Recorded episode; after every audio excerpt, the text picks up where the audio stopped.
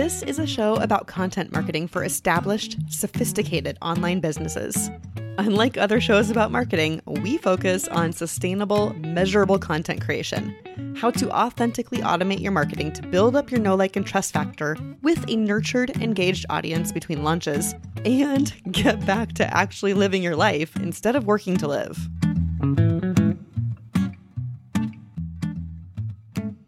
Hey, friends. I am so excited for this episode, not only because I'm going to be introducing a new series, but I just finished the homeschool season for my kids this year, just recently as I'm recording this, and it feels like this kind of opening, this burgeoning, this kind of butterfly period for me. So it's all kind of aligning, which is always fun, of course.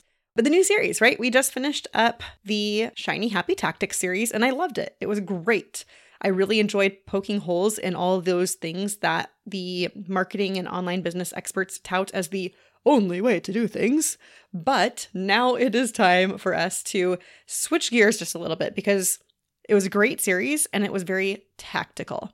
And as much as I love talking about tactical marketing things and how-tos and what you can do to get the most out of the content and other things you're putting out there to build your know, like, and trust factor, there are other things that happen that prevent you from doing that.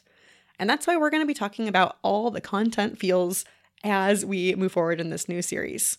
And whenever I introduce a new topic, a new framework, or in this case, a new podcast series, there's always a little bit of itis going on, especially here, since I'm introducing a series that goes starkly against all the tactical explanations and myth-busting that I've been doing since the beginning of the calendar year. So am I feeling some imposter syndrome? A little. Not a horrible amount, but there is some. I'm not a trauma-informed counselor, and I'm about to talk about feelings. I'm doing it from common sense, of course, and how it applies to how you market your business. But there's always just a little bit of that itis going on, right? So let's do it. Let's talk about all the feelings that get in the way of showing up. And I'm going to start by covering the biggest, baddest feeling of all. It is so pervasive. I have yet to meet a single person who can't admit to it. Writer's block, creator's block, the block wall. So I'm going to do something a little different in this episode, and I'm going to walk you through how I unlocked this idea in the first place. I'm taking you along the journey so you can see that no, we don't all have it together. And yes, sometimes we need to work through things even when we're really good at content. Being a content strategist does not make all your content look like unicorns and rainbows. Now, I've long talked about creating content being one of the best ways to talk yourself out of imposter syndrome, so I'm going to work on proving it out here. If you want more on that particular topic, on having a great content body of work show you as the expert that you are, I'm going to highly recommend you go check out episode number 233, where I interviewed Jeremy Enns. We talked all about building trust through your content body of work. Or go ahead and pop over to my latest imposter syndrome episode. I'll link that in the show notes as well, where I walk through the how and why of that particular statement that I just made. But here's the short version. If you talk about a subject long enough, you can't help but show your expertise. And while talking with a colleague who is struggling through a rebrand last month, I came up with a new way to work through the wall. My normal pep talk wasn't working for her, so I told her how I teach writing to my 11-year-old based on the Institute for Excellence in Writing program, which, by the way, is fantastic. It's created by a man named Andrew Purdue, and it is a wonderful way to teach writing to, well, actually, really ages of all kinds. I've been doing it to 4th, 5th, and 6th graders through our homeschool program for the last couple of years. That program teaches the 5-paragraph essay format basically like this. And yes, I'm going to be glossing over a ton, but this is the basics. When it comes to writing that 5-paragraph essay, you start with the conclusion.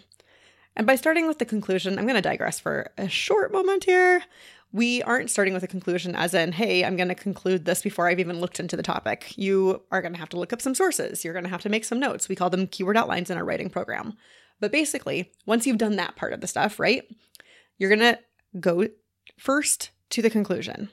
So the two big things you want to cover in the conclusion are what is the most significant thing about this topic and why is that the most significant thing? Then you're going to restate those 3 topics, those 3 body paragraphs that led you here. And then finally, as a closing sentence, you're going to reflect your title words. And in terms of content strategy, that's probably going to be what your content topic is.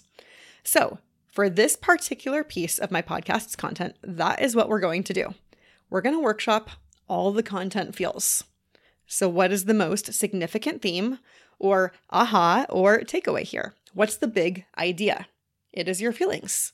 It's your feelings about your subject and your feelings about content marketing that will make or break your content consistency. Here I'm going to do another little digression or a little sidebar, if you will, right? So if you want to know more about consistency, go check out the episode. I think it was called Ghosting Your Audience, Consistency is a Choice.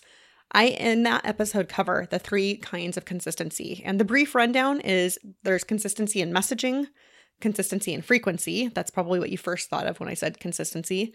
And then consistency in quality. And all three of those do matter, of course, but when I'm talking about consistency right here in this episode, in the All the Content Feels workshopping episode, I am talking about not just frequency, but all three of those: messaging, quality, and frequency. All right, sidebar over, okay? So what I was saying is the big idea is that your feelings about your subject and your feelings about content marketing will make or break your content consistency. So why now is that significant? That's the next part, right? What is the most significant thing, and now why is it significant? Well, the answer in this case is building up your know, like, and trust factor depends on you showing up for your people with impactful topics, a spark of service, and the know-how to hone it all into a content plan that works for your business. If your feelings get in the way of you doing any one of those steps, you can say goodbye to content consistency. So then what gets in the way of all of that? Well, all of the common enemies I talk about in my Be Seen program, like FOMO, insecurity, all of those things, right? Boundaries in business, both the lack of them and having boundaries that are too rigid. Imposter syndrome, we already briefly covered that, right? The I'm not enough, or the others are better than me, or it's all been said before, what can I possibly add here? And then also lack of transparency and wanting to appear like a fully grown biz buddy, right? So we're going to be covering all of those topics in the coming weeks. That's the body of our essay here, essentially, on all the content feels. Those things will be covered separately, but in the conclusion, I would state what's most significant, the big idea. I would state why is it significant, and then I would briefly revisit those topics, which I just did. And then finally, after that, we're going to get to the introduction, which includes an attention getter, some background info, and an introduction to our topics. Only now that I already know what my topics will be, I just said them, and also how I'm going to wrap them up in a pretty bow in our already finished conclusion, that intro is more or less finished. I just need a flashy hook, an attention getter, to tell you why this topic series matters to you. And I've touched on it already.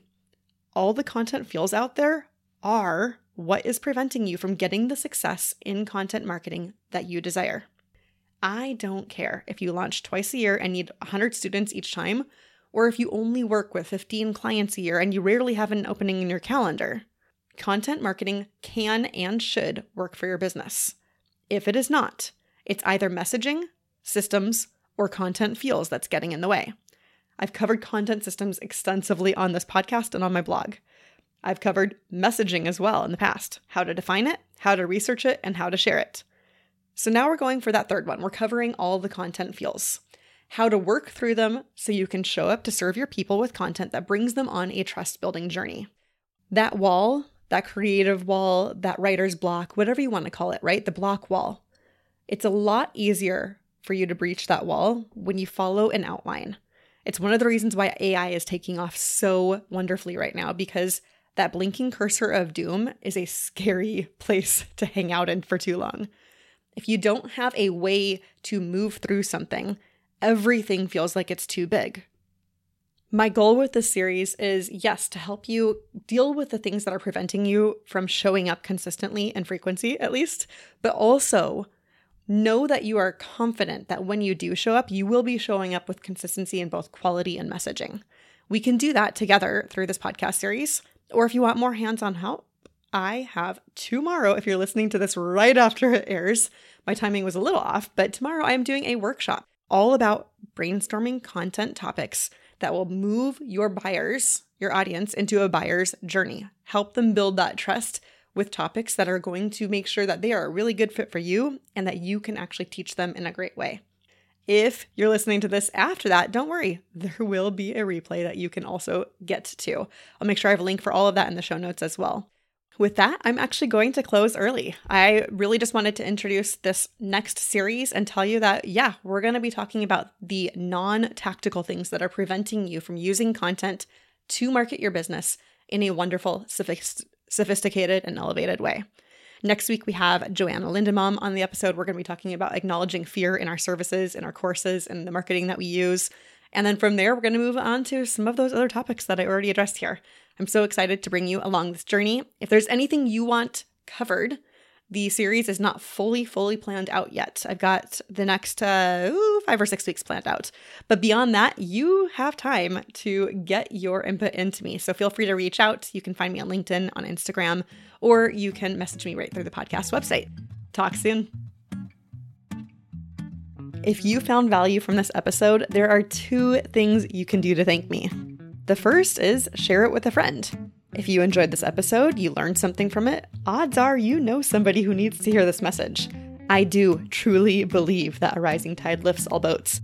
And if you help that friend with something that they need to do, we're going to have less crappy marketers out there, which means less scams, and we get to help more people in those ways that we uniquely are meant to help them. The second thing you can do is leave a rating on whichever podcast app you are listening to the show on right now. Doing that helps me reach more people, getting, again, this same great information out there, and we all make a better, happier, effective, and ethical world as a result. Thanks so much. See you next week.